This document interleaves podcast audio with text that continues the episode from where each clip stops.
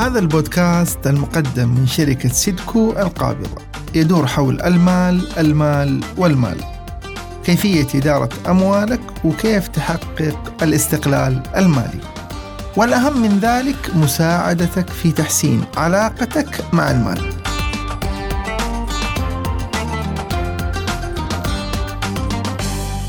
خمس أفكار تسهل عليك جهود الادخار.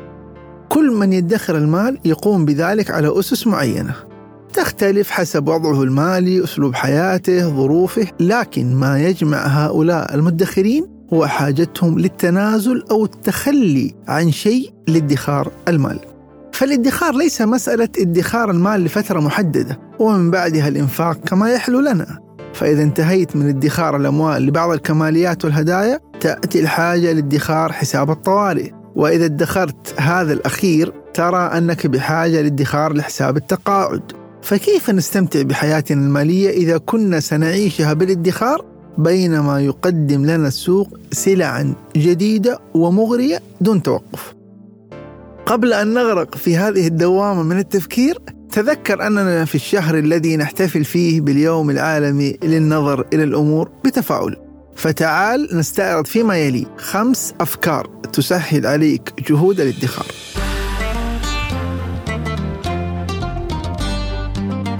أولا لن تبقى رغباتك في الشراء كما هي. نشتري أحيانا لأسباب عاطفية لا ترتبط بحاجتنا الفعلية لما نشتريه. مثلا إذا كنا نشعر بجوع شديد قد نطلب وجبة أكبر مما نستطيع أكله بالفعل. وإذا كنا نشعر بالتوتر قد نتسرع في قراراتنا الشرائية أو ننفق الكثير لنستعيد السيطرة على الأمور حتى أننا قد ندفع المال مجرد احتفالا بخبر سار بناء على هذا السيناريو يجوز القول أن الإنفاق المرتبط بعواطفنا قابل للتغير مع تغير هذه العواطف. بالتالي إذا ترويت بضع ساعات أو حتى أيام قبل القيام بعملية شرائية قد تتخلى عنها بكل سهولة لاحقا ودون أي جهد.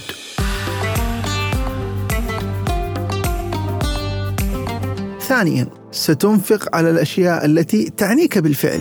الصناعة في تطور مستمر. عدد العلامات التجارية كمية السلع نوعيتها التكنولوجيا التجارة الإلكترونية التقنيات الدفع الإلكتروني كل هذا في تطور وانتشار.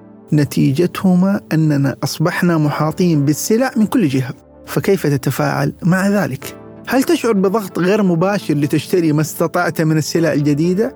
أم تبقى ملتزما بشراء الأشياء التي تعنيك بالفعل؟ عندما تدخر تقل أموالك المتاحة للإنفاق فتميل إلى بذلها بحرص أكبر على أشياء تجلب لك سعادة حقيقية تدوم وقتا أطول مثل السفر في أجازة الاستثمار بإحدى هواياتك أو قضاء وقت ثمين مع العائلة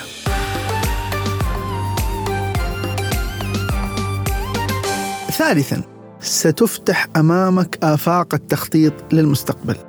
هناك قول شهير ينسبه كثيرون إلى فيكتور فرانكل وهو أنه يوجد مساحة بين العامل المحفز مثلا الرغبة في شراء هاتف جديد وبين الاستجابة لهذا العامل سواء بشراء الهاتف أم لا. في هذه المساحة تكمن حريتنا وقوتنا في الاختيار وفرصة لنمونا. فهل تمنح نفسك حق الاستفادة من هذه الفرصة؟ عندما تضع خطة للادخار تزيد المساحة بينك وبين الأشياء التي تود شراءها. استغل هذه المساحة لتتأمل في مستقبلك. هل تبحث عن مشروع خاص؟ تتجهز ماديا للزواج؟ تنتظر مولودا جديدا؟ ادخر المال واترك الآفاق مفتوحة أمامك.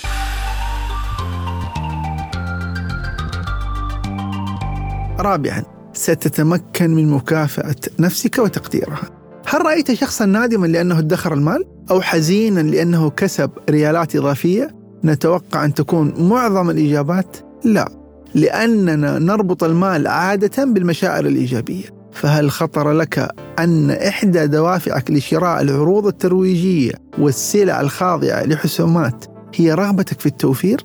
أي رغبتك في الادخار لشيء آخر فالادخار يعادل فرحتك في التوفير أو الحصول على مزيد من المال لذلك إذا اجتهدت في ادخار المال الآن سترى مدخراتك تزداد وصولا لأرقام لم تتوقعها وسيعطيك هذا حافزا لتثابر في عاداتك المالية السليمة وتخطط لحياة ناجحة تليق بك.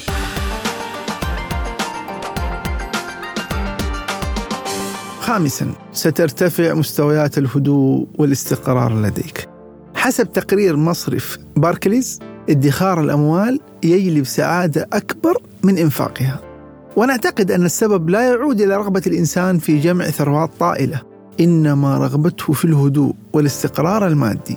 فالصحة المالية لها أبعاد متعددة، مثل غياب الديون، الاستثمار، الأهلية لطلب القروض، والحصول على حساب التقاعد، لكن الادخار أي وضع خطة للادخار المستمر وحده كفيل بتلبية كافة عناصر صحتك المالية لذلك في المرة القادمة التي تضع فيها ريالا في صندوق الادخار اعرف أنك تزيد رصيد صحتك المالية وتشتري ما لا يقدر بثمن. فاحفظ أموالك الآن وهي تحفظك أنت لاحقا. شكرا لكم لمتابعتكم بودكاست وعي مالي مع ريالي. هذا البودكاست مقدم من شركة سيدكو القابضة تأكدوا من زيارة موقع www.riali.com للتسجيل في دورة من دورات ريالي للوعي المالي المجانية اللي بتتكلم عن أساسيات الوعي المالي ولمعرفة المزيد عنا والاتصال بنا والتعرف على برامجنا.